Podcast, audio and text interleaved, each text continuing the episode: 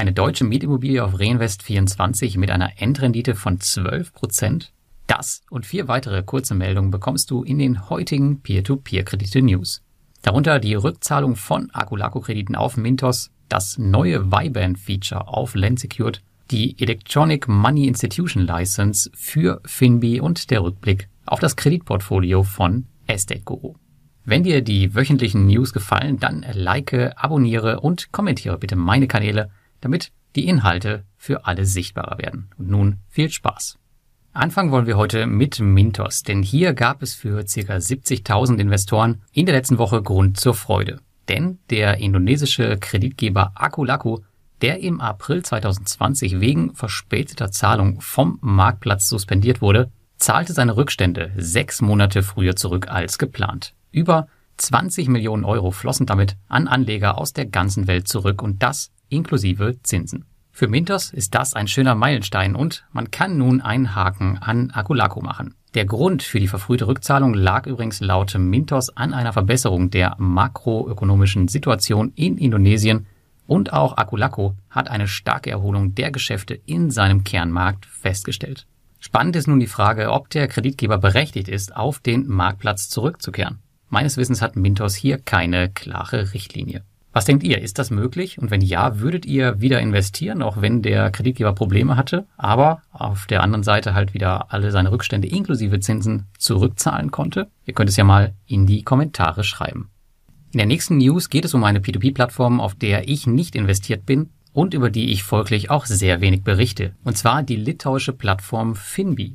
Bereits 2015 gegründet ist man bei weitem kein Newcomer mehr und ich weiß, dass einige Mitglieder unserer Community hier investiert sind. In der letzten Woche gab man nun bekannt, dass man von der litauischen Zentralbank die Electronic Money Institution License, abgekürzt EMI, erhalten habe. Die EMI bringt eine stärkere Regulierung mit sich, ermöglicht jedoch auch eine zukünftige Erweiterung der Produkte der Peer-to-Peer-Plattform.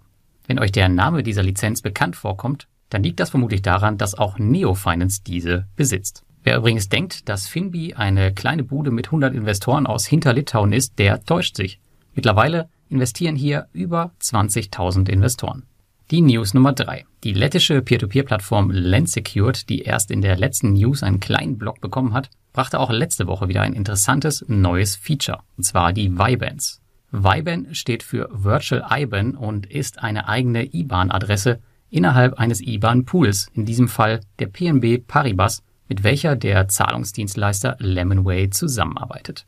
Die Viban soll dafür sorgen, dass Ein- und Auszahlungen schneller und sicherer ablaufen als zuvor. Diese Kontonummer ist nämlich speziell für dich reserviert. Eine Angabe deiner Investorennummer bei Überweisung ist also nicht mehr zwingend notwendig. Meines Wissens nach arbeitet bisher noch keine andere Plattform mit dieser Technik. Spannend ist das Thema übrigens vor allem im Hinblick auf die alternative Versteuerung von Peer-to-Peer-Krediten, die ja einige von euch nutzen. Denn hier ist das Thema nun relativ klar. Mit dem Zahlungsdienstleister Lemonway haben wir nicht nur klar getrennte Konten, sondern nun auch eine eigene IBAN bzw. VBAN. In meinen Augen scheidet diese Art der Versteuerung damit nun relativ deutlich aus.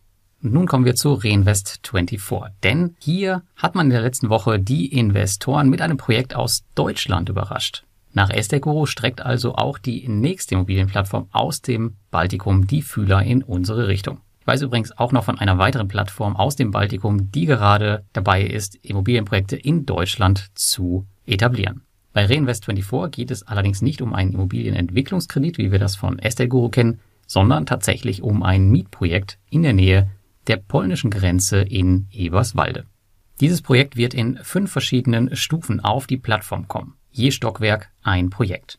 Das aktuelle Objekt wird mit einer Mietrendite von 6,5 Prozent und einer geplanten Endrendite von 12 Prozent ausgeschrieben. Die Zielrendite soll durch die Wertsteigerung des Objektes erreicht werden, welches aktuell Stück für Stück saniert wird. Das Objekt bzw. die erste Einheit davon wird planmäßig in zwei Jahren wieder verkauft.